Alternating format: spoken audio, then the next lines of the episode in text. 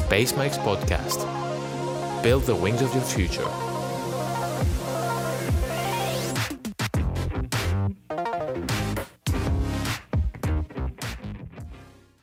Καλώς ήρθατε στο πέμπτο και τελευταίο επεισόδιο της σεζόν Space Mikes, ένα podcast που σας φέρνει η Euradia Πάτρας.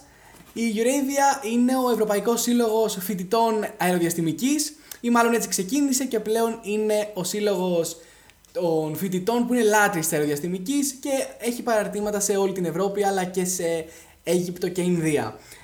Θα σας μιλούσα εγώ για το σημερινό μας καλεσμένο, ωστόσο μιας και μπαίνουμε στα νερά του συμπαρουσιαστή μου για σήμερα, του Σταμάτη. Γεια σου Σταμάτη. Καλησπέρα από μένα ή καλημέρα, όποτε το βλέπετε τέλος πάντων το podcast.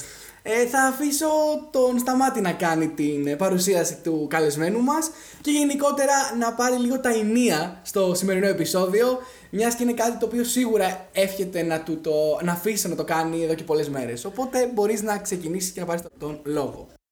Στο σημερινό μας επεισόδιο έχουμε έναν ε, χειριστή στα γιγαντιαία 380 της ε, Emirates, τον Γιώργο τον Τριφίλη. Καλησπέρα. Καλησπέρα παιδιά και ας ε, ξεκινήσουμε.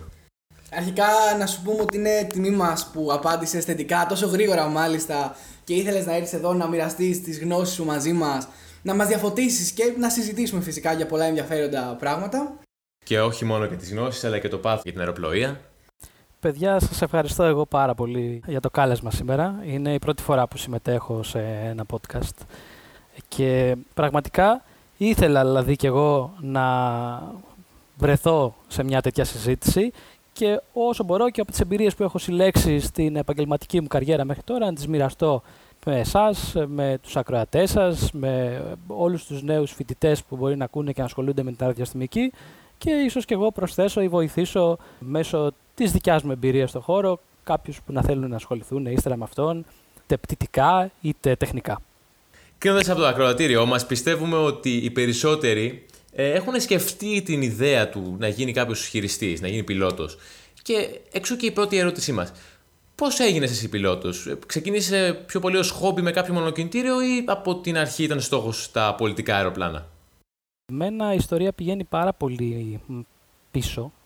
Στην παιδική μου ηλικία, εγώ γενικά μεγάλωσα στην περιοχή του Ελληνικού, αρκετά κοντά στο παλιό αεροδρόμιο, ε, εκεί στο κατόφλι του 15 και όλα τα αεροπλάνα τότε περνάγανε πάνω από το κεφάλι μου. Ήμουνα και τελευταίος όροφος της πολυκατοικίας. Οπότε η καθημερινή μου ενασχόληση ήταν και το plane spotting από το μπαλκόνι μου. Η παρατήρηση δηλαδή των αεροπλάνων. Αυτό γενικά έγινε λίγο κάπου έτσι μία αιμονή από τότε που ήμουν μικρός. Είχα έτσι ευτυχώς και τον πατέρα μου, ο οποίος ε, του άρεσαν και αυτού τα αεροπλάνα. Και πηγαίναμε παρέα έτσι βόλτες στο ελληνικό. Επίσης στο νησί στις Κυκλάδες που είχαμε ένα σπίτι εκεί πέρα πήγαινα στη Μύκονο και έβλεπα το αεροδρόμιο αρκετά συχνά και καθόμουν ξέρω, με τις ώρες και παρακολουθούσα τις προσγειώσεις. Είχα λοιπόν πάντα ένα πάθος για τα αεροπλάνα, όπως είχα ένα πάθος και για τα καράβια. Γενικά, από μικρή ηλικία με ιντρίγκαραν πάρα πολύ τα μεγάλα μηχανήματα και όπως σαν μικρό παιδάκι θες να πατάς πούμε, το κουμπάκι στα σανσέρ για να ανέβεις πάνω. Ήθελα να έχω μεγαλύτερο variety στην επιλογή ποιων κουμπιών θα πατήσω. Και έτσι γενικά με οθούσε περισσότερο στην αεροπορία η καρδιά μου, η αγάπη μου. Έτσι λοιπόν άρχισα να ψάχνω τον τρόπο από μικρή ηλικία το πώς θα καταφέρω να εισχωρήσω στο χώρο της αεροπορίας.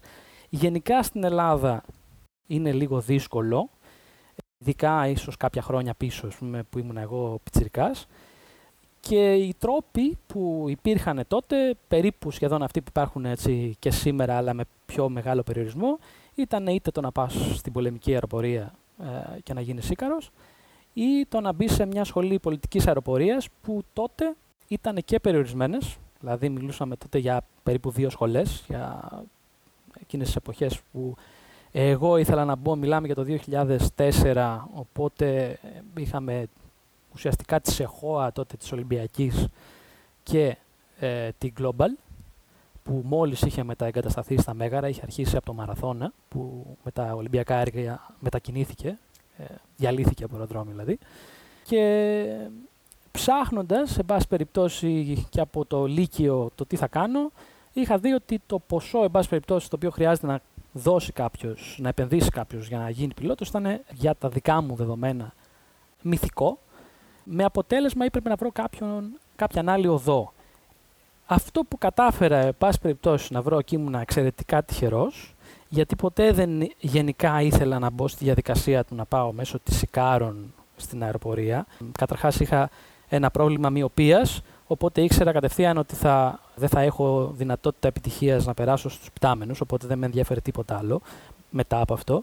Μπορούσα όμως με μία διόρθωση στα μάτια, αν έκανα, με, ένα, με λέιζερ, να πάω στην εμποροπλιάρχων, στις Ακαδημίες Εμπορικού Ναυτικού δηλαδή, να κάνω την τετραετή φοιτησή μου εκεί και ύστερα μπαίνοντας στο πολεμικό ναυτικό για τη στρατιωτική μου θητεία και εφόσον όταν έχεις αποφοιτήσει από τις ε, σχολές ε, εμπορικού ναυτικού μπορείς να πας ε, δόκιμος, ουσιαστικά σημεοφόρος στο ναυτικό, κάθε χρόνο γινόταν ένας διαγωνισμός που παίρνανε στα ελικόπτερα κάποιους χειριστές ειδικής μονιμότητας, τους ονομάζουν στα ελικόπτερα. και να πήγαινα στο κοτρόνι για να πετάξω το Aegean Hawk, ας πούμε. Και αυτή ουσιαστικά ήταν η ιδέα που με οδήγησε στο να πάω να δώσω πανελλαδικές, να μπω σε μια σχολεία ΕΝ, έτσι και έκανα. Και το 2004 μπαίνω στην Ακαδημία Εμπορικού της Σύρου. Εκεί γίνεται η πρώτη μου επαφή ουσιαστικά με την αεροπορία, γιατί πάρα πολύ τυχερός ο καθηγητής μου που μας έκανε επικοινωνίες στη σχολή, ο Τάκης ο Μακρόπουλος, ήταν, νομίζω μπορεί και ακόμα να είναι, στον πύργο ελέγχου της Σύρου και με αυτόν κατάφερα και συνδέθηκα με κάποια άλλα παιδιά που είχαν την ίδια έτσι λόξα για την αεροπορία. Ένας από αυτούς στη Σύρο ήθελε να πάρει και ένα αεροπλάνο. Κάναμε την αερολέσχη Σύρου εκεί και ανέλαβα εγώ τον τομέα του ε, τηλεκατευθυνόμενου μοντελισμού, του αερομοντελισμού. Ήταν η πρώτη μου έτσι, επαφή με την αεροπορία. Σύχναζα τότε στο αεροδρόμιο. Έκανα κάποιες πτήσεις σαν επιβάτης, ας πούμε, με ένα Cessna 172 που είχαν πάρει. Και στη συνέχεια επειδή από ό,τι σας είπα προφανώς ήμουνα στην σχολή πλοιάρχων, βγαίνω και αρχίζω να δουλεύω σαν ναυτικός και αρχίζω να μαζεύω κάποια χρήματα. Ε, και από τα χρήματα που άρχισα να μαζεύω θεώρησα ότι ήταν πιο ποιοτικά καλό να αφήσω το όνειρο για τα ελικόπτερα και να πω θα μαζέψω τα χρήματα για να πάω σε μια σχολή πιλότων.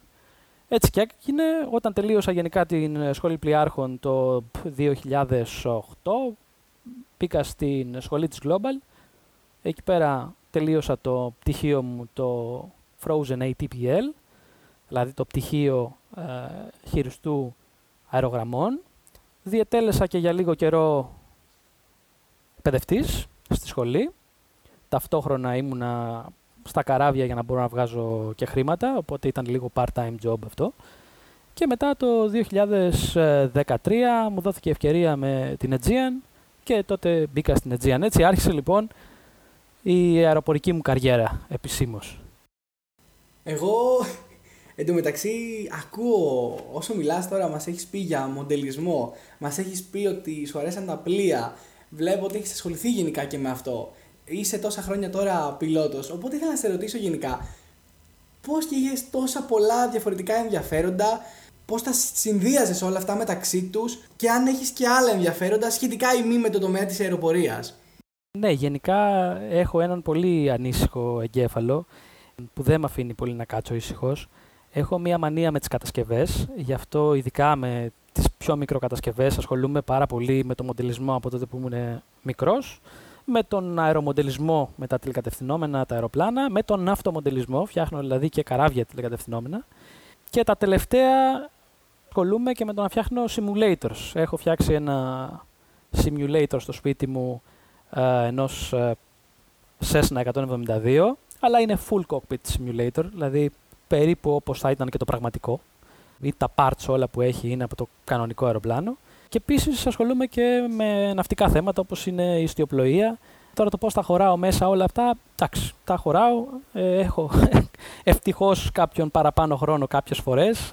Άλλες φορές λόγω του επαγγέλματος είναι λίγο αδύνατο να τα κάνεις ε, όλα μαζί. Αλλά εντάξει, από τη στιγμή που υπάρχουν ε, διάφορα χόμπι, νομίζω πως γεμίζουμε και σαν άνθρωποι. Απλά να σου πω σε αυτό το σημείο ότι αντί να μου λύνεις τις απορίες, έχω όλο και περισσότερες σχετικά με το πώς τα βγάζεις πέρα και τα κάνεις όλα αυτά. Και εγώ τις έχω αυτές τις απορίες, να πω την αλήθεια. Εδώ εντωμεταξύ και εμείς, σαν Euradia Πάτρα, ε, ασχολούμαστε σε ένα αρκετά ερασιτεχνικό επίπεδο με τον μοντελισμό. Έχουμε και rocketry modeling γενικότερα. Φτιάχνουμε δηλαδή πυραυλάκια, έχουμε δύο ομάδες που το κάνουν και τα εκτοξεύουμε στο τέλος κάθε σεζόν. Και έχουμε ξεκινήσει τώρα και ασχολούμαστε και με modeling σε αεροπλάνα και πιο συγκεκριμένα για να πάμε και σε κάποιους διαγωνισμούς. Αλλά, οπότε ναι, γενικά μας αρέσουν πάρα πολύ αυτά και εμένα προσωπικά και του οργανισμού σαν οργανισμό. Κάτι άλλο επίσης που ήθελα να σε ρωτήσω, που μου γεννήθηκε απορία όσο μιλούσες πριν, ήταν σχετικά με την επέμβαση στα μάτια για την όραση. Και ήθελα να ρωτήσω για να καταλάβω γιατί είναι απαραίτητο αυτό για να μπει στη σχολή Κάρον ή σε, στην Εμποροπλιάρχων και άλλων τέτοιων σχολών; Λοιπόν, δεν είναι απαραίτητο τίποτα πέραν από την ε, σχολή Κάρον. Δεν γνωρίζω αν τώρα υπάρχει μία δυνατότητα με τις σύγχρονες μεθόδους να έχεις κάνει κάποια επέμβαση η οποία να γίνει ικανοποιητική, εν πάση περιπτώσει, από το υγειονομικό εκεί πέρα της ε, πολεμικής αεροπορίας. Όταν ήμουν εγώ, πάντως ήταν σίγουρο ότι δεν γινόταν να κάνεις κάποια επέμβαση στα μάτια σου. Στην πολιτική αεροπορία τώρα, στην πολιτική αεροπορία, τη στιγμή που έχεις διορθωτικά μέσα που μπορούν να σε κάνουν να βλέπεις 2020, που μπορούν δηλαδή να φτιάχνουν πλήρως ε, την, ε, τη, τη δυνατότητα του να φτιάχνεις τη μοιοπία σου, το, την πρεσβειοπία σου, εν πάση περιπτώσει, τον αστηματισμό σου, τότε μπορείς κανονικά να έχεις ένα πτυχίο το οποίο γράφει μέσα φυσικά ότι χρησιμοποιείς γυαλιά για την πτήση σου και όταν έχεις παραδείγματος χάρη σε ένα αεροδρόμιο μια επιθεώρηση από την αντίστοιχη υπηρεσία, πρέπει να υποδείξεις ότι έχεις τουλάχιστον δύο ζευγάρια γυαλιά μαζί σου. Κατά τα άλλα για την ε, πολεμική αεροπορία, παιδιά, δεν ξέρω ακριβώς για ποιο λόγο μπορεί να μην γίνεται δεκτό. Νομίζω ότι κυρίως αφορά ίσως ε, δεν ξέρω, κάποια παλαιότερες μεθόδους και νομίζω ότι τώρα μπορεί ίσως κάποιος να κάνει μια επέμβαση και να το διορθώσει. Σχετικά πάλι με αυτό με την ε, πολεμική αεροπορία, είναι μια απορία που διέπει πάρα πολλούς από εμάς, ιδιαίτερα σε σχολές όπως η δικιά μου των μηχανολόγων και αεροναυτικών μηχανικών, οι οποίοι έχουμε όλοι αυτό το μικρόβιο της αεροπλοείας, θα έλεγα, λιγότερο ή περισσότερο. Και ο καθένας φαίνεται ότι έχει μια διαφορετική πληροφόρηση σχετικά με το αν βγαίνοντας πλέον από την, από την ε, πολεμική αεροπορία, αν μπορείς να βγεις με άδεια ε, χειριστή για πολιτική αεροπορία. Παλιά γινότανε, πλέον γίνεται; Είναι κάτι το διαφορετικό, όμως από τη στιγμή που έχεις κάποιες ώρες στη, ε, στο logbook σου, ακόμα και από την πολεμική αεροπορία μπορείς να μπεις σε μια διαδικασία να κάνεις convert το δίπλωμα, να μετατρέψεις το δίπλωμά σου δηλαδή σε ένα ευρωπαϊκό πτυχίο πολιτικής αεροπορίας περνώντας κάποια συγκεκριμένη διαδικασία και εξετάσεις και να μπορείς ύστερα να κινηθείς στον τομέα της πολιτικής αεροπορίας και το έχουν κάνει και πρόσφατα συνάδελφοι που έχουν φύγει από την ε, πολεμική και έχουν έρθει στην πολιτική αεροπορία. Αναφέρες πιο πριν ότι έχεις διατελέσει και μέλος πληρώματος σε πλοίο. Γενικά η κουλτούρα της αεροναυτιλία με την ναυτιλία μοιάζουν αρκετά. Για παράδειγμα, στις προλήψεις είναι γνωστό ότι πολλές εταιρείες και η Aegean δεν έχουν σειρά 13 λόγω της πρόληψης για αυτό το συγκεκριμένο αριθμό. Γενικά, ποιο από τα δύο προτιμάς και για ποιο λόγο; Ωραία, η αναφορά στο 13 μου άρεσε πάρα πολύ. Όντως, στα κουρασγερόπλια που ήμουν εγώ, ο 13ος όροφος έλειπε. Ήταν αμερικάνικη εταιρεία, δεν ξέρω κατά πόσο στις ε, ευρωπαϊκές εταιρείες μπορεί να ισχύει αυτό. Όσο για τα κοινά τους χαρακτηριστικά, είναι πάρα πολλά. Ε, γενικά να σκεφτούμε ότι η αεροπορία ως ένα πολύ νέο παιδί, μιας ηλικίας ε, περίπου 100 ετών, και το commercial aviation ακόμα μικρότερη, γιατί μιλάμε το commercial aviation εξελίχθηκε μετά το Δεύτερο Παγκόσμιο Πόλεμο, είχε πάρει πάρα πολλά χαρακτηριστικά, είχε δανειστεί πάρα πολλές φιλοσοφίες από την ναυτιλία. Κάποια στιγμή λοιπόν όμως επειδή η αεροπορία άρχισε να κινείται με πάρα πολύ ραγδαία βήματα ως ένα καινούριο industry, ξεπερνούσε σε τεχνική, σε νοοτροπία, σε γνώση την ναυτιλία. Και άλλαξε λοιπόν ο τροχός και περίπου θα πω 20 χρόνια πριν με 15 χρόνια πριν άρχισε να αλλάζει σημαντικά η ναυτιλία, δανειζόμενη αρκετά χαρακτηριστικά της αεροπορίας. Κάποιο από αυτά, ας πούμε, είναι το, το CRM, η διαχείριση δηλαδή της επικοινωνίας μεταξύ των πληρωμάτων. Είναι τα checklist. Τα checklist δεν υπήρχαν στα πλοία και έχουν μπει σχεδόν σε όλες τις εταιρείες αυτή τη στιγμή. Κουλτούρα της εκπαίδευσης. Επίσης ήρθε πάρα πολύ από την αεροπορία στην uh, ναυτιλία. Ε, πριν uh, φανταστείτε 20 χρόνια δεν υπήρχαν έξω simulator πουθενά στο, στην ναυτική κουλτούρα. Τώρα η κάθε εταιρεία κάνει simulator στους ε, ε, ναυτικούς της, στους αξιωματικούς γέφυρας κτλ. Οπότε, ναι, η μία έχει δανείσει διαφορετική φιλοσοφία στην άλλη και είναι αρκετά συνδεδεμένα μεταξύ τους τα επαγγέλματα αυτά. Ε, εγώ να πω πως αυτό δεν το γνωρίζαμε εμείς για τα simulators στην κουλτούρα τη ναυτική. Πρώτη φορά το ακούσαμε τώρα Βεβαίως και να φανταστείτε ότι τα simulator, παραδείγματος χάρη, που έχουν για τις εταιρείες κουρασγερόπλαιων στην Αμερική, στο Μαϊάμι, έχει από τις μεγαλύτερες βάσεις για εταιρείες κουρασγέρων στον πλανήτη. Εκεί είναι τα γραφεία της Royal Caribbean, εκεί είναι τα γραφεία ε, και άλλων μεγάλων εταιριών. Ε, έχουν full motion bridge simulator και μιλάμε ότι είναι πλατφόρμες τέρατα η οποία, γιατί σκεφτείτε ότι μια, κανονικά μια γέφυρα ενός πλοίου, ας πούμε, έχει ένα μέσο πλάτος 30 μέτρα. Έχουν περίπου, ας πούμε, μικρύνει κάπως αυτήν όλη την πλατφόρμα, αλλά σκεφτείτε ότι πάνω έχουν τη γέφυρα και κάτω βάζουν, ας πούμε, το μηχανοστάσιο, το control room, το οποίο και αυτό είναι in motion. Και έχει 360 screens, κάτι το οποίο είναι φοβερά advanced. Κανονικά θα ρωτούσα αν προτιμάς τη δουλειά καπετάνιος πλοίου ή ως κυβερνήτης αεροπλάνου. Αλλά νομίζω πως η καριέρα σου μέχρι στιγμής μας έχει δείξει ότι κινείσαι χαρακτηριστικά προς τα αεροπλάνα, σωστά; Ναι, παιδιά, βέβαια. Ε, δεν αντιλέγω ότι η καριέρα και του καπετάνιου στα πλοία δεν είναι επίσης μια καλή καριέρα. Αλλά είναι για μένα που έχω ζήσει και τα δύο επαγγέλματα το να είσαι ναυτικός είναι μια πάρα, πάρα πολύ δύσκολη δουλειά, η οποία σε παίρνει πάρα πολύ καιρό μακριά από το σπίτι σου, σε βάζει μέσα σε μια σιδερένια φυλακή που κινείται πάνω στο νερό, ε, περιορίζει πάρα πολύ τον ε, κύκλο τον κοινωνικό σου και απουσιάζει της ίδιας κουλτούρας που έχει η αεροπορία.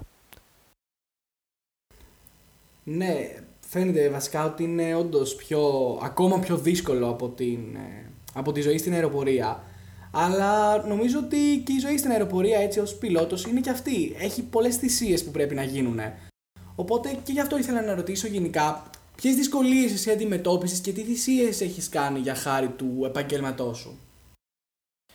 Ε, εντάξει, οι θυσίες που έχω κάνει χάρη του επαγγέλματός μου αρχικά ήταν ε, αρκετά οικονομικής φύσης. Από ό,τι καταλαβαίνετε τα έξοδα σπουδών στην πολιτική αεροπορία είναι αρκετά μεγάλα και όταν δεν έχεις τα κεφάλαια και αναγκάζεσαι να τα βρεις, μπαίνεις πάρα πάρα πολλοί συνάδελφοι έχουν μπει στη διαδικασία του να κάνουν μια δεύτερη δουλειά για να μπορούν να αντιπεξέλθουν στο να βρούνε τα funds αυτά, να βρούνε τα χρήματα για να μπορούν να σπουδάσουν. Εγώ προσωπικά ήμουνα, παρόλο που δούλευα σε μια δουλειά που μου απέφερε καλές απολαβές, από ό,τι καταλαβαίνετε, όντας ναυτικός, όλα τα χρήματα πήγαιναν στην εκπαίδευσή μου. Οπότε μόνιμα για πολλά χρόνια ήμουνα σε μια χαμηλή οικονομική άνεση. Επίσης ένα άλλο από, τα, από τις θυσίες ίσως, άμα θέλετε που μπορεί κάποιος ε, να μπεις στη διαδικασία να κάνεις σαν αεροπόρος, είναι την ανάγκη του να βγεις στο εξωτερικό για να πάει να δουλέψει.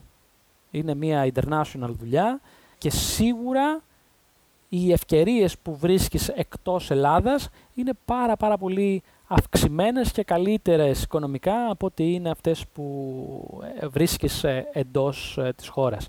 Περιορίζεις σημαντικά το εύρος των εταιριών που μπορείς να πας και των αεροπλάνων που μπορεί να πετάξεις. Άμα έχεις δε και φιλοδοξίες επίσης, όπως ας πούμε είχα εγώ την φιλοδοξία να μπορέσω να βρεθώ στο κομμάτι των πτήσεων που είναι υπερατλαντικές, είναι πάση περιπτώσει long haul που τις λέμε εμείς στην αεροπορία και να καταφέρω να βρεθώ και όλα σε αυτό το υπέροχο αεροπλάνο το 380.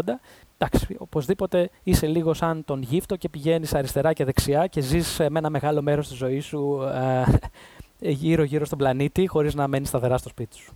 Και προφανώς είναι μία από τις δυσκολίες που προκύπτουν από αυτό το επάγγελμα και μάλιστα ξέρουμε, είναι γνωστό τόσο πάνω ότι ειδικά σε ορισμένες εταιρείες που για προφανείς λόγους δεν πρόκειται να πούμε ονόματα, είναι γνωστό ότι τα ωράρια τους είναι άκυρα, είναι από εδώ και από εκεί συνέχεια, είναι ρευστά. Τα standby times, ε, τα duties, να, να είσαι on duty, τέλος να πας ώρα και στιγμή. Πόσο διαχειρίσιμο είναι αυτό το ακαθόριστο ωράριο του πιλότου και επιτρέπει την οικογενειακή και την προσωπική ζωή; Ναι, κοιτάξτε, οι εταιρείες ε, διαχωρίζονται, θα μπορούσα να πω, σε τρεις κατηγορίες. Είναι οι, οι flagger μεγάλες εταιρείες, όπως μπορεί να είναι π.χ. Air France, Lufthansa, η Speedbird, British Airways δηλαδή, η Emirates, η Qatar. Αυτές οι εταιρείες έχουν ένα εύρος στόλου κυρίως μεγάλων αεροπλάνων και μεγάλων αποστάσεων, με αποτέλεσμα τα πληρώματα να έχουν εκεί μια συγκεκριμένη, ένα συγκεκριμένο τρόπο ζωής, τον οποίο θα αναφερθώ σε λίγο σε αυτόν. Μετά έχουμε τις regional εταιρείες. Regional εταιρείες όπως οι τοπικές εδώ στην ε, χώρα μας, στις γνωστές εταιρείες σαν την Aegean, σαν ε, τη Ryanair, Philippine, εταιρείες με μικρότερα αεροπλάνα, που έχουν ένα σαφώς πιο έντονο ο, πτυτικό έργο. Ανάλογα την αρεσκία τώρα που έχει κάποιος ε, από εμάς και ανάλογα τον τρόπο ζωής που κάνει, μπορεί να του αρέσει το ένα ή το άλλο περισσότερο. Έτσι. Μετά έχουμε επίση και ένα κομμάτι της αεροπορίας να είναι στο VIP, που είναι εκεί πάλι διαφορετικά ο τρόπος με τον οποίο ε, δουλεύεις. Κυρίως είναι με κάποιες μέρες που είσαι on και κάποιες μέρες που είσαι off εκτός δουλειάς, ε, αλλά είσαι on call συνέχεια, οπότε περιορίζεσαι πάρα πολύ από αυτό.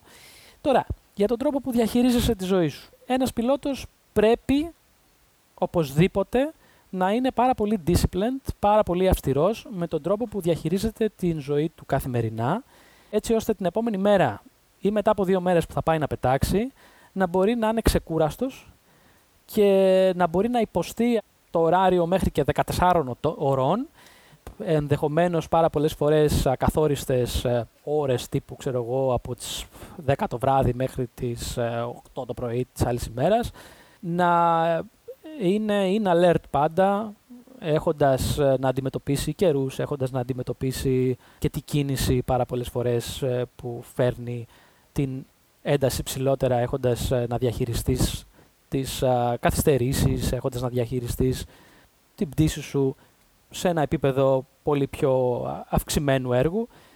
Για την προσωπική και οικογενειακή ζωή τώρα που με ρωτάτε, είναι ένα θέμα επίσης του χαρακτήρα του κάθε ανθρώπου.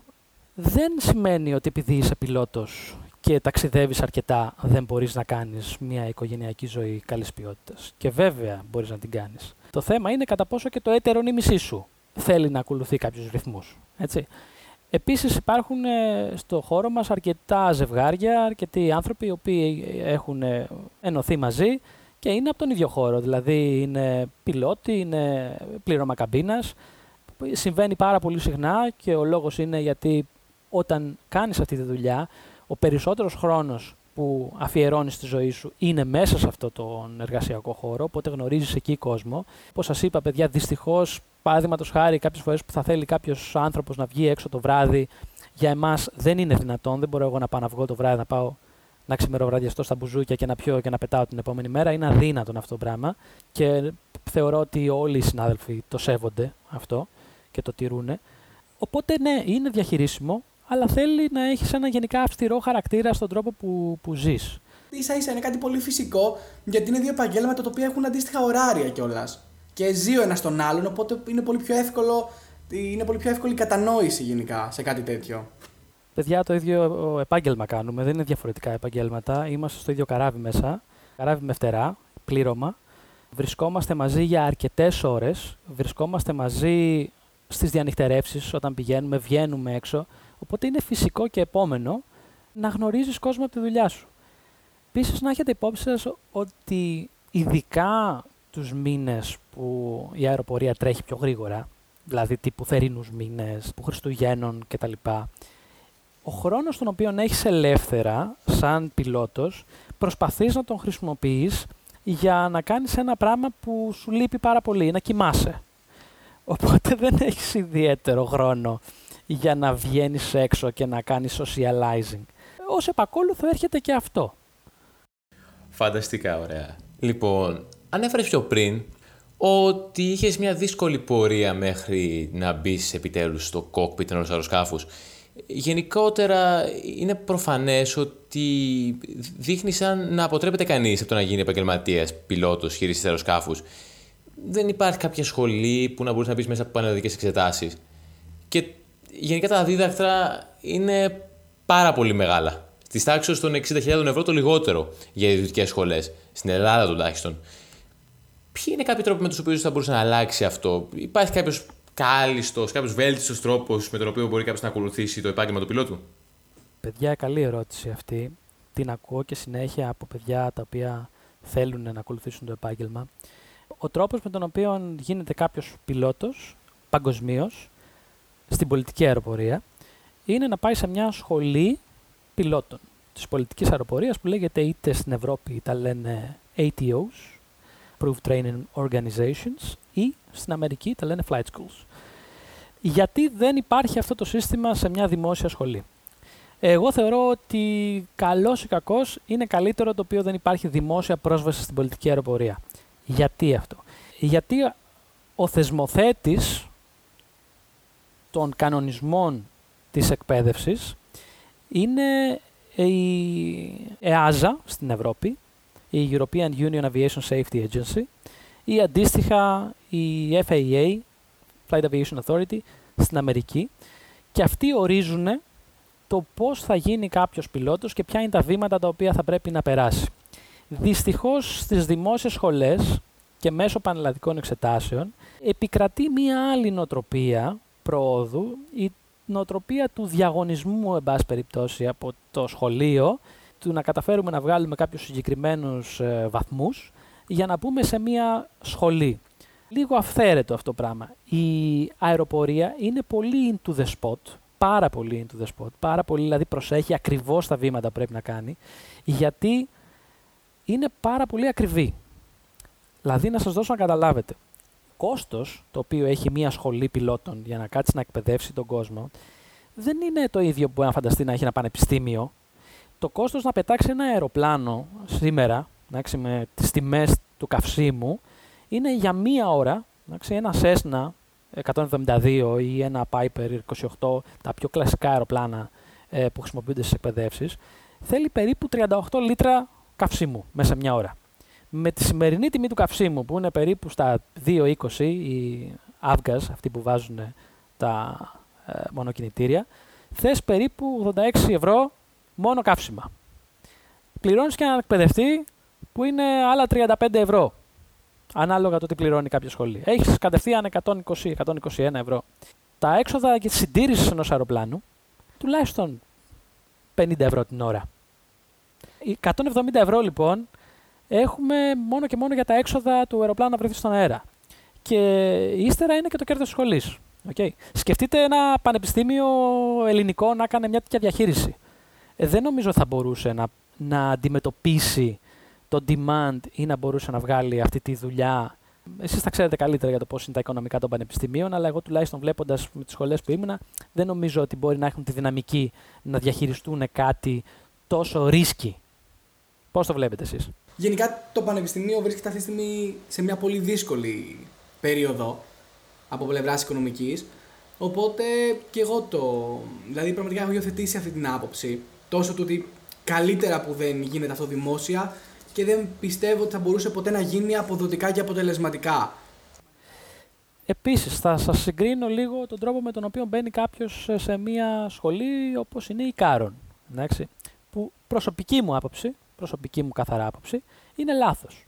Ένας άνθρωπος ο οποίος έχει πάθος για την αεροπορία, πάθος για την αεροπορία, θέλει να βρεθεί σε αυτό το μηχάνημα, να το μάθει, να, να αναλώσει όλο του το είναι πάνω σε αυτό, πρέπει να μπει σε μια διαδικασία από μια μικρή ηλικία που δεν έχεις και ακόμα, ρε παιδί μου, μεστώσει τον εγκέφαλό σου για το τι ακριβώς θέλεις, ποια είναι η σημαντικότητα του να διαγωνιστείς σε αυτό το διαγωνισμό που λέγεται πανελλαδικές, και επίσης έχεις άσχετα topics να κάτσεις να ασχοληθείς. Έχεις να μπεις να διαγωνιστείς σε topics τα οποία δεν έχουν καμία σχέση με αυτό που θα πάει να κάνεις σαν επάγγελμα. Ω εκ τούτου, πάρα πολλοί κόσμος ο οποίος θέλει να μπει μέσα στο χώρο της αεροπορίας μέσω π.χ. της Ικάρων, απογοητεύεται, σταματάει, δεν το κάνει, ενώ θα ήταν ίσως όταν ε, θα βρισκόταν στο χώρο, θα ήταν άριστος σε αυτό το αντικείμενο.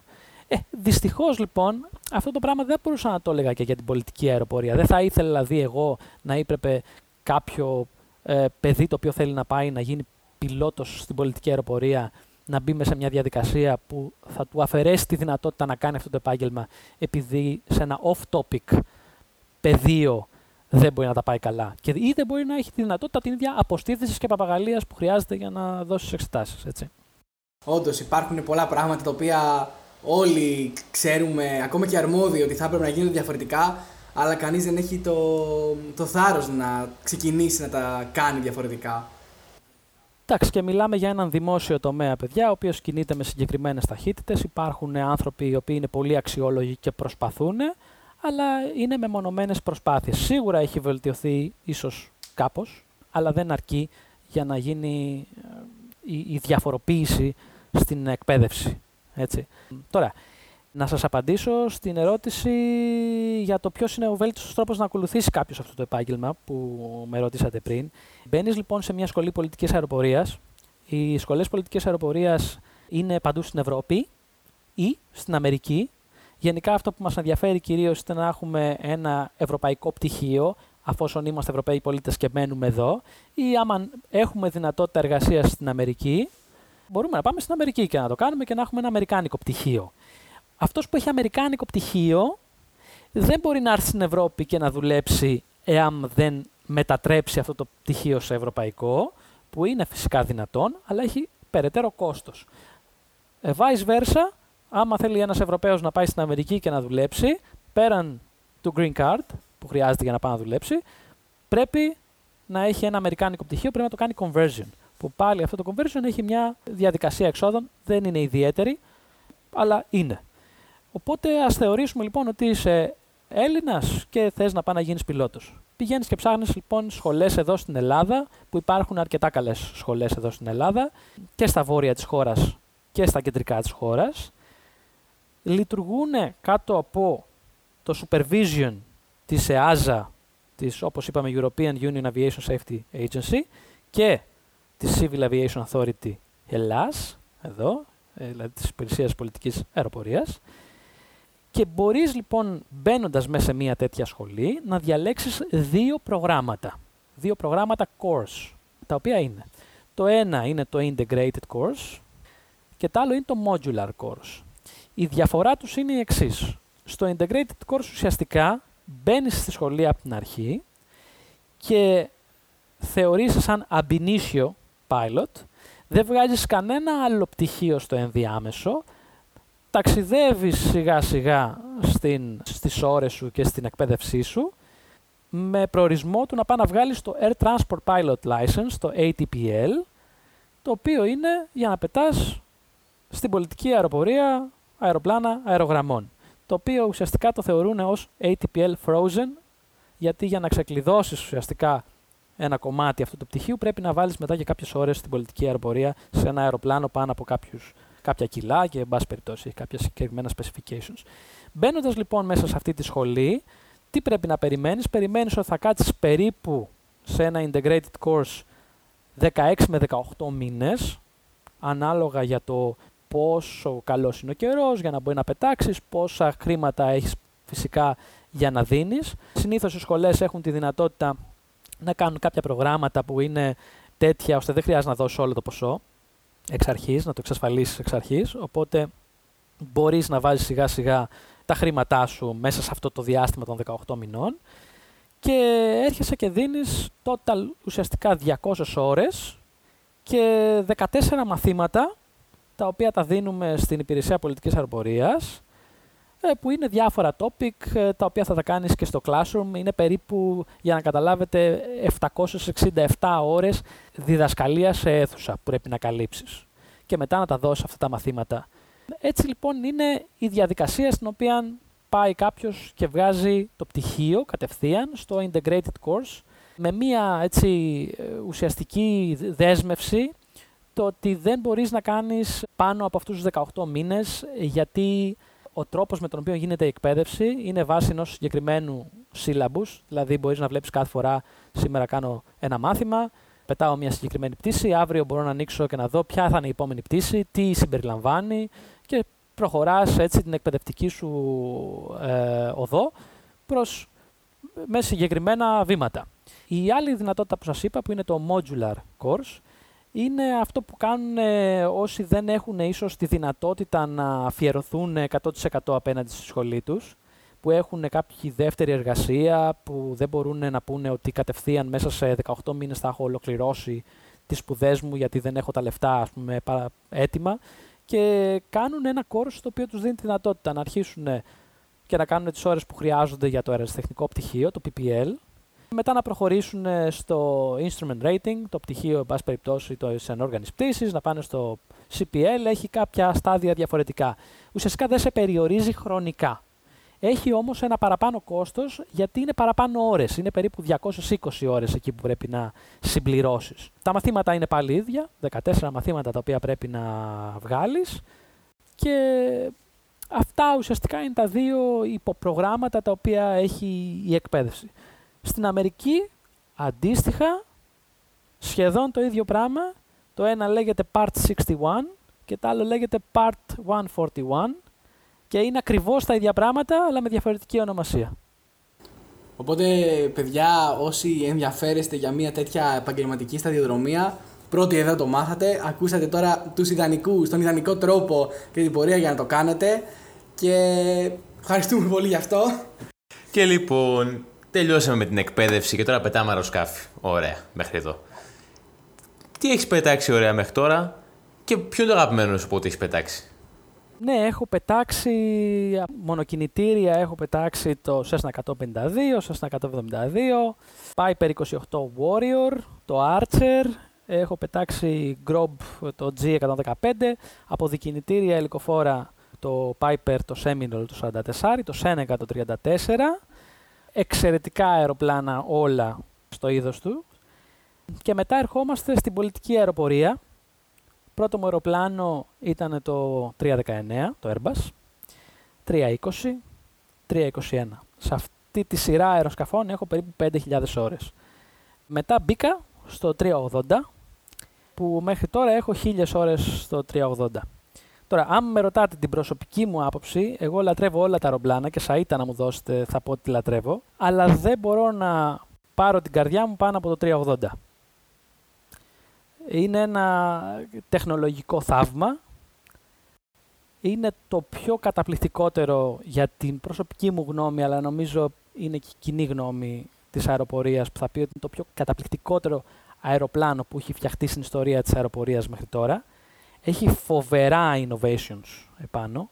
Αυτό το αεροπλάνο φτιάχτηκε για να μειώσει τους ε, ρήπους ε, και το κάνει significantly, δηλαδή ε, ιδιαίτερα. Μπορεί να είναι ένα αεροπλάνο που καίει μεγάλες καταναλώσεις, αλλά σκεφτείτε ότι μπορεί να μεταφέρει μέχρι 853 επιβάτες. Είναι ένα αεροπλάνο το οποίο έχει βάλει μέσα τεχνολογίες που δεν υπήρχαν σε άλλα αεροπλάνα.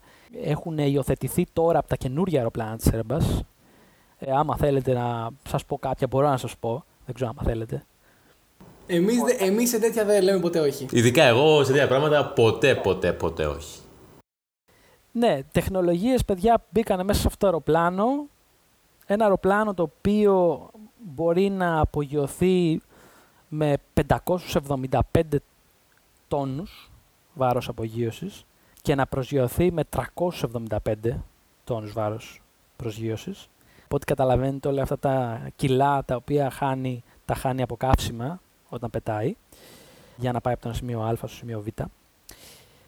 Έχει βάλει τεχνολογίες στα φρένα του από ό,τι καταλαβαίνετε που η ενέργεια που μετατρέπεται από κινητική σε θερμική κατά τη διάρκεια του φρεναρίσματος αυτού του αεροπλάνου στους, ε, έχει 22 τροχούς που οι 20 από αυτούς έχουν φρένα επάνω.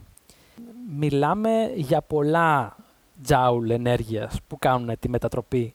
Έχουμε βάλει, λοιπόν, έχουν βάλει η Airbus ένα σύστημα το οποίο λέγεται BTV, Break to Vacate, το οποίο επιλέγεις εσύ σαν χειριστής ποια είναι η έξοδο από το διάδρομο που θέλεις. Το αεροπλάνο διαλέγει τη βέλτιστη πέδηση, το βέλτιστο φρενάρισμα για να σε σταματήσει στην έξοδο που θέλεις, να είσαι δηλαδή 30 κόμβους στην έξοδο για να μπορείς να κάνεις εσύ take over και να βγεις αριστερά ή δεξιά ε, από εκεί που θέλεις. Έτσι ώστε τι γίνεται τώρα, δεν το κάνει αυτό για να βοηθήσει εμάς. Το κάνει αυτό γιατί; Το αεροπλάνο αυτό δεν έχει πάνω break fans, δηλαδή ανεβάζουν θερμοκρασίες πάνω από 500 βαθμούς στο φρενάρισμα. Έτσι. Θέλει λοιπόν για να μπορεί να μειώσει το χρόνο του turnaround, δηλαδή της άφηξης με την επόμενη αναχώρηση, που είναι περίπου δύο ώρες για αυτά τα αεροπλάνα, να δώσει ένα χρόνο που να κάνει cool down τα φρένα και να μην σηκωθείς εσύ να φύγεις και να μην μπορείς να φύγεις επειδή έχεις θερμοκρασίες υψηλέ στα φρένα, γιατί αυτό είναι ένα limitation του αεροπλάνου. Και σου λέει ότι μπορείς να σταματήσεις εκεί και εκεί οι θερμοκρασίες των φρένων σου θα είναι τέτοιες, επαρκείς, που θα έχεις, ας πούμε, μέσα σε μία ώρα θα μπορείς να ξαναπετάξεις. Και υπολογίζει τη θερμοκρασία του αεροδρομίου, υπολογίζει το βάρος του αεροσκάφους, υπολογίζει όλες αυτές τις μεταβλητές και σου παρουσιάζει την εικόνα που θες εσύ να έχεις για το πότε οι επόμενοι συνάδελφοί σου που θα το πάρουν θα μπορούν να σηκωθούν να φύγουν χωρίς να έχουν πρόβλημα ας πούμε, στα φρένα. Τα επίπεδα του, του redundancy, δηλαδή των backup συστημάτων που έχει είναι τεράστιο. Έχει πέντε συστήματα διαφορετικής πέδησης, πέντε συστήματα φρένων που αν κάνει το ένα fail μπαίνει το άλλο. Εντάξει. Είναι ένα αεροπλάνο το οποίο έχει φτιαχτεί ε, από composite materials, δηλαδή σε αυτό το μέγεθος ενός αεροσκάφους 80 ε, μέτρων φάρδος και 73 μέτρων μάκρος, σε παλαιότερη εποχή δεν θα μπορούσε να το υποστηρίξει το βάρος του, το να πετάξει. Λόγω των composites που έχει πάνω, του δίνεται η δυνατότητα και να κάνει flex στα φτερά. Φανταστείτε τώρα όλη αυτή την επιφάνεια των φτερών που κάνει flex και ανεβαίνει ας πούμε πάνω, ε, κάνει μια διαφοροποίηση, μια, ένα, ένα τόξο της τάξης των 6-7 μέτρων μέσα στην πτήση. Και, είναι και πάρα πάρα πολλά άλλα πράγματα που εντάξει θα μπορούσα να κάτσουμε να μιλάω για ώρες. Δυστυχώς, δυστυχώς ξέρουμε ότι το 380 δεν είναι μια καλή εμπορική επιτυχία και ο λόγος αυτού είναι το μεγάλο, το μεγάλο κόστος κάθε μονάδας. Πρέπει να σας πω ότι ένα τέτοιο αεροπλάνο πουλιέται για περίπου μισό δισεκατομμύριο κάθε μονάδα. Τε, τελευταία, νομίζω, το τελευταίο price tag που είχε η Airbus ήταν περίπου στα 445 εκατομμύρια δολάρια και ο λόγος τον οποίο σταμάτησε η παραγωγή του στις 14 Φεβρουαρίου του 2019 ήταν γιατί είπε ότι δεν έχω άλλους ε, buyers, ε, άλλους αγοραστές, που να θέλουν να δώσουν αυτά τα λεφτά για να πάρουν αυτό το αεροπλάνο και ούτως ή άλλως στα 445 εκατομμύρια μονάδα που το πουλάμε δεν βγαίνουμε. Οπότε αποφάσισε να σταματήσει το project. Έχουν ε, κατασκευαστεί τα κομμάτια που έχουν κατασκευαστεί μέχρι τώρα. Δεν θυμάμαι ακριβώς πόσα είναι. Νομίζω γύρω στα 260 κομμάτια πρέπει να έχουν φτιαχτεί από το 380. Δεν θυμάμαι. Εκ των οποίων τα 124 τώρα τα έχει η Emirates. Η εταιρεία για την οποία ίσως φτιάχτηκε το 380. Οπότε φαντάζομαι από όλα αυτά που μας έχεις πει τόση ώρα, προτιμάς Boeing από Airbus, σωστά; Παιδιά, πραγματικά δεν μπορώ να βάλω μέτρο σύγκρισης. Ε, αγαπάω όλα τα αεροπλάνα. Λίγο λιγότερο τα ρώσικα που γράφουν κυριλικό αλφάβητο μπροστά και τα φοβάμαι λίγο, δεν ξέρω.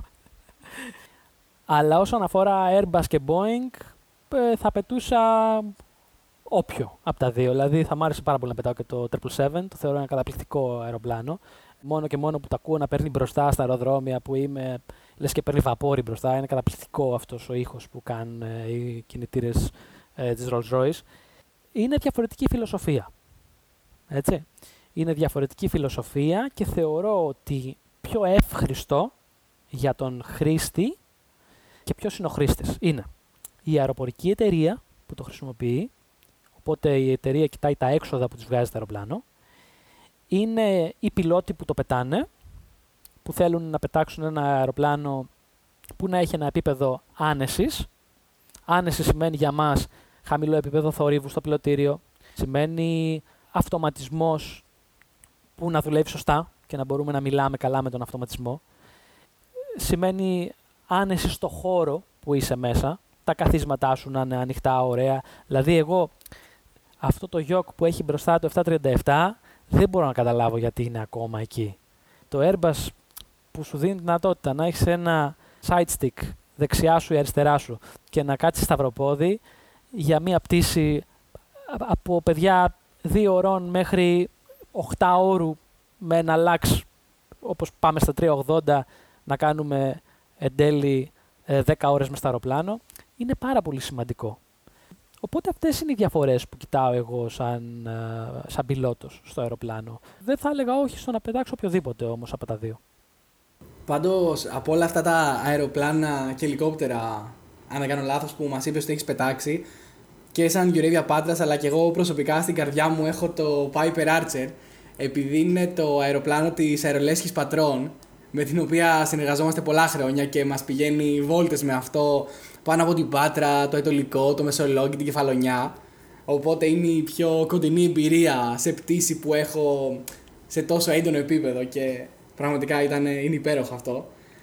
Χαίρομαι που το ακούω. Πέρα από αυτό, κάτι είπες τώρα για τη Μέση Ανατολή και την προσγείωση στη, στους καυτούς αεροδιαδρόμους. Οπότε ήθελα να ρωτήσω γενικά ποιο είναι το χειρότερο αεροδρόμιο που μπορεί κανείς να προσγειωθεί και γενικότερα παγκοσμίως, αλλά και μέσα στην Ελλάδα. Ναι, είναι μια δύσκολη ερώτηση για να την απαντήσω, γιατί το ποιο είναι το χειρότερο αεροδρόμιο μπορεί να καθορίζεται από μια συγκεκριμένη ημέρα και τις συνθήκες που επικρατούν. Έτσι. Γενικά να ξέρετε ότι όταν πηγαίνουμε οι αερογραμμές σε κάποια αεροδρόμια, υπάρχουν κάποιοι συγκεκριμένοι κανονισμοί που ορίζουν το πώς πρέπει να φτιαχτεί αυτό το αεροδρόμιο. Πώς είναι οι προσεγγίσεις του, πώς είναι οι αναχωρήσεις του. Οπότε σου δίνει μία δυνατότητα σαν πιλότο να ξέρεις ότι είσαι μέσα σε μια κάποια συγκεκριμένα δεδομένα και, εν πάση περιπτώσει, να, να μην έχεις ένα τρομερό επίπεδο δυσκολίας. Τώρα, κάποια αεροδρόμια έχουν κάποιες ιδιαιτερότητες. Ένα από τα αεροδρόμια αυτά είναι το Innsbruck της Αυστρίας, παραδείγματος χάρη. Το Innsbruck της Αυστρίας είναι τοποθετημένο μέσα σε μια κοιλάδα με πολύ ψηλά βουνά τριγύρω. Επίσης, καταλαβαίνετε ότι μέσα στην περιοχή αυτή δημιουργούνται περίεργες καιρικές συνθήκες, νεφώσεις, αναταράξεις, δηλαδή στροβιλισμοί από τους ανέμους που κινούνται από τα βουνά τριγύρω. Επίσης έχει μία προσέγγιση η οποία η μία μεριά του διαδρόμου πρέπει να κάνεις μια αρκετά σφιχτή στροφή εξόψεως για να έρθεις και να προσεγγίσεις. Γενικά να ξέρετε ότι τα αεροδρόμια στα οποία πηγαίνουν όλα τα αεροπλάνα αερογραμμών και όταν προσγειωνόμαστε οπουδήποτε πρέπει να πληρούμε κάποιες συγκεκριμένες προϋποθέσεις την ώρα που πετάμε για να συνεχίζουμε πάντα τη διαδικασία της προσέγγισης. Άμα αυτές οι διαδικασίες, αυτά τα, τα όρια τα οποία είναι ορισμένα από την εταιρεία δεν πληρούνται, τότε αναγκαστικά πρέπει να ματαιώσουμε την προσέγγισή μας. Δηλαδή αυτό μπορεί να είναι η γωνία με την οποία στρέφει το αεροπλάνο, το ύψος το οποίο είναι σε σχέση με την καθοδική γωνία την οποία έρχεσαι και προσεγγίζεις στο διάδρομο, η ταχύτητα να είναι μέσα σε κάποια συγκεκριμένα όρια, πότε κατεβάζεις τις τροχούς σου, πότε κατεβάζεις τα φλάπ σου, όλα αυτά, πότε έχεις τελειώσει το checklist του για την προσγείωση, όλα αυτά είναι οριοθετημένα σε κάποια gate και άμα τα, για κάποιο λόγο τα παραβιάσεις, πρέπει αναγκαστικά να μπει σε μια διαδικασία να ματαιώσεις την προσέγγιση σου. Οπότε γενικά θέλω να σας δώσω την εικόνα ότι ναι μεν υπάρχουν ιδιαίτερα αεροδρόμια, αλλά δεν υπάρχουν ε, επικίνδυνα αεροδρόμια, εν πάση περιπτώσει. Είναι κάποια πολύ λίγα τα οποία μπορούμε να πούμε ότι έχουν αυξημένο επίπεδο δυσκολίας και θεωρούνται μετά από τις αεροπορικές εταιρείες ως category Charlie αεροδρόμια. Είναι captain's only, παραδείγματος χάρη, που να κάνει προσγείωση μόνο ο κυβερνήτης του αεροπλάνου ή απογείωση μόνο ο κυβερνήτης του αεροπλάνου. Στην Ελλάδα έχουμε κάποια από αυτά. Category Charlie για όλους εδώ πέρα στην Ελλάδα είναι η Mykonos, λόγω ότι έχει ένα πιο στενό διάδρομο, τριαντάρι, έχει ένα αρκετά εντάξει, μικρό διάδρομο σε μήκος και επίσης έχει συνθήκες, ειδικά το καλοκαίρι με τα μελτέμια, που έχει διατμητικούς ανέμους. Διατμητική άνεμη δηλαδή σημαίνει ότι έχει ρηπαίους ανέμους. Μπορεί κάποια στιγμή να κατεβαίνεις, να προχωράς. Από ό,τι καταλαβαίνετε το αεροπλάνο δεν έχει σχέση η ταχύτητα του όταν προσεγγίζεις είναι σε σχέση με τον αέρα. Αλλά εσύ θες να πατήσεις και σε μια συγκεκριμένη ταχύτητα σε σχέση με το έδαφος. Όταν έχεις λοιπόν ρηπαίες αλλαγές στην ταχύτητα του ανέμου, τότε μπορεί το αεροπλάνο, πέφτοντας η ταχύτητά του, να βρεθεί σε μια κατάσταση που αναγκαστικά πρέπει να ματαιώσεις αυτή την προσέγγιση, να ουσιαστικά δώσεις full power πάλι και να κάνεις ένα go around και να ξαναπροσπαθήσεις ή εν πάση περιπτώσει ότι είναι οι κανονισμοί, γιατί το αεροπλάνο βρίσκεται σε unstable κατάσταση. Άλλα άσχημα αεροδρόμια εδώ στην Ελλάδα είναι τη Σάμου, είναι πολύ γνωστό, που με πολύ ελαφρούς βορείους ανέμους δημιουργεί rotors, τα οποία εντάξει, πέραν ότι είναι ένα αεροδρόμιο που από τη μεριά του διαδρόμου 09 πρέπει να κάνεις ε, τη στροφή μες στα βουνά, έχεις και αυτό το φαινόμενο που μπορεί πάλι να σε βγάλει unstable στην προσέγγιση σου. Ε, ήταν λίγο κατευθυνόμενη η ερώτηση που έκανα. Αλλά η αλήθεια είναι πως μάλλον δεν είμαι πολύ διαβασμένος. Γιατί ενώ κάτι της Μικόνου το ήξερα, το δεύτερο που σκεφτόμουν ε, ήταν τα Γιάννενα. Και δεν το έχω ακούσει από πιλότους. Το έχω ακούσει πιο πολύ από επιβάτες. Ότι πάντα υπάρχει τερακούνημα και όλοι τρομοκρατούνται για κάποιο λόγο για λίγα λεπτά μέχρι να καταφέρουν να προσγειωθούν. Οπότε πίστευα ότι θα απαντήσεις και κάτι τέτοιο, αλλά έπεσα έξω. Ναι, ο λόγος που δεν το απάντησα αυτό είναι καταρχάς επειδή εγώ λόγω Aegean δεν έκανα ιδιαίτερα το δρομολόγιο στα Ιωάννα. Περισσότερο το έκανα η Ολυμπιακή με τα Dash 8. Επίσης, τα Ιωάννενα είναι ένα αεροδρόμιο το οποίο έχει terrain, δηλαδή έχει ψηλά βουνά στη γύρω περιοχή. Έχει προφανώς αναταράξεις. Δεν γίνεται να γλιτώσεις αναταράξεις όταν ζεις ανάμεσα στα βουνά και έχει αέρα. Δηλαδή, πραγματικά δεν γίνεται. Το πρόβλημα που συναντάτε εκεί πέρα επειδή είναι ένα αεροδρόμιο το οποίο έχει μεγάλο ύψος από τη θάλασσα, έχει πάρα πολλές φορές περιπτώσεις που έχει χαμηλή νέφωση. Και λόγω του terrain, η διαδικασία, η ενόργανη διαδικασία που σε φέρνει στην προσέγγιση της, των Ιωαννίνων, ε, δεν σου δίνει δυνατότητα να κατέβεις πάρα πολύ χαμηλά. Το γίνεται για λόγους ασφαλείας, αυτό δηλαδή έχει καθοριστεί, καθορίζονται έτσι διαδικασίες, ώστε σε περίπτωση που ματαιώσεις την προσέγγιση σου, δεν δεις, δεν βγεις από τα σύννεφα σε ένα συγκεκριμένο ύψος και χρειαστεί να κάνεις ματέωση της προσέγγισης και missed approach και ταυτόχρονα σε αυτή την περίπτωση που κάνεις το missed approach χάσεις και ένα κινητήρα πολύ ωραία, οπότε έχεις μικρότερη δυνατότητα σκαρφαλώματος του αεροπλάνου, του climb gradient που λέμε, να μπορείς να καθαρίσεις τα εμπόδια μπροστά σου. Γι' αυτό έχεις και το μεγαλύτερο ύψος, το decision height, το ύψος που παίρνεις την απόφαση άμα θα ματαιώσεις, θα συνεχίσεις την προσέγγιση, από τη στιγμή που δεν βλέπεις. Έτσι. Αυτό είναι το limitation που, έχει, που έχουν τα Ιωάννινα. Δεν μπορώ να τα θεωρήσω εγώ ότι είναι κανένα τραγικό και ιδιαίτερα δύσκολο αεροδρόμιο. Για τους επιβάτες είναι που δεν πηγαίνουν πολύ συχνά. Γιατί ματαιώνουν και κάνουν divert τα αεροπλάνα πίσω. Αυτό κιόλας ήταν η επόμενη απορία που είχα. Σου είχε χρειαστεί να ματαιώσεις μία προσγείωση και να γυρίσει πίσω ή να κάνεις κύκλους για πολλή ώρα μέχρι να καταφέρεις να προσγειωθείς. Ναι, είναι ένα φαινόμενο το οποίο γίνεται εντάξει, αρκετά συχνά, έτσι, ανάλογα και τις καιρικές συνθήκες ε, φυσικά. Ωραία. Μιλήσαμε λοιπόν για τα κακά συσταγωγικά αεροδρόμια. Ήρθε η ώρα να μιλήσουμε και για το άλλο άκρο. Είναι προφανές ότι το επάγγελμα του χειριστή σου δίνει την ευκαιρία να επισκεφτείς απίστευτους προορισμούς. Ποιο είναι ο πιο ωραίος που έχει επισκεφτεί, ας πούμε; Παιδιά, κοιτάξτε να δείτε. Γενικά, όταν πετάς σε ένα regional περιβάλλον, δηλαδή σε μια μικρή, όχι μικρή, σε, ένα, σε μια αεροπορική η οποία έχει μέσου μεγέθους αεροπλάνα, δεν δίνεται περί πολύ η δυνατότητα στο να ταξιδέψεις κάπου αλλού, να σταματήσεις. Συνήθως οι πτήσεις είναι alert tour. Πας και γυρνάς. Οπότε άμα ρωτήσετε πιλότους ή πληρώματα που πετάνε σε εταιρείες σαν τη Ryanair, σαν την Aegean, σαν την EasyJet, δεν κάνουν πάρα πολλές διανυκτερεύσει και δεν έχουν πολλές ευκαιρίες για να δουν μέρη. Τα μεγαλύτερα αεροπλάνα όμως, όπως π.χ. και το 380, σου δίνεται η δυνατότητα αυτή. Ε, συνήθως έχουμε περίπου από 24 μέχρι 48 ώρες που καθόμαστε σε ένα αεροδρόμιο, που καθόμαστε σε μια περιοχή και μπορούμε να βγούμε να τη δούμε.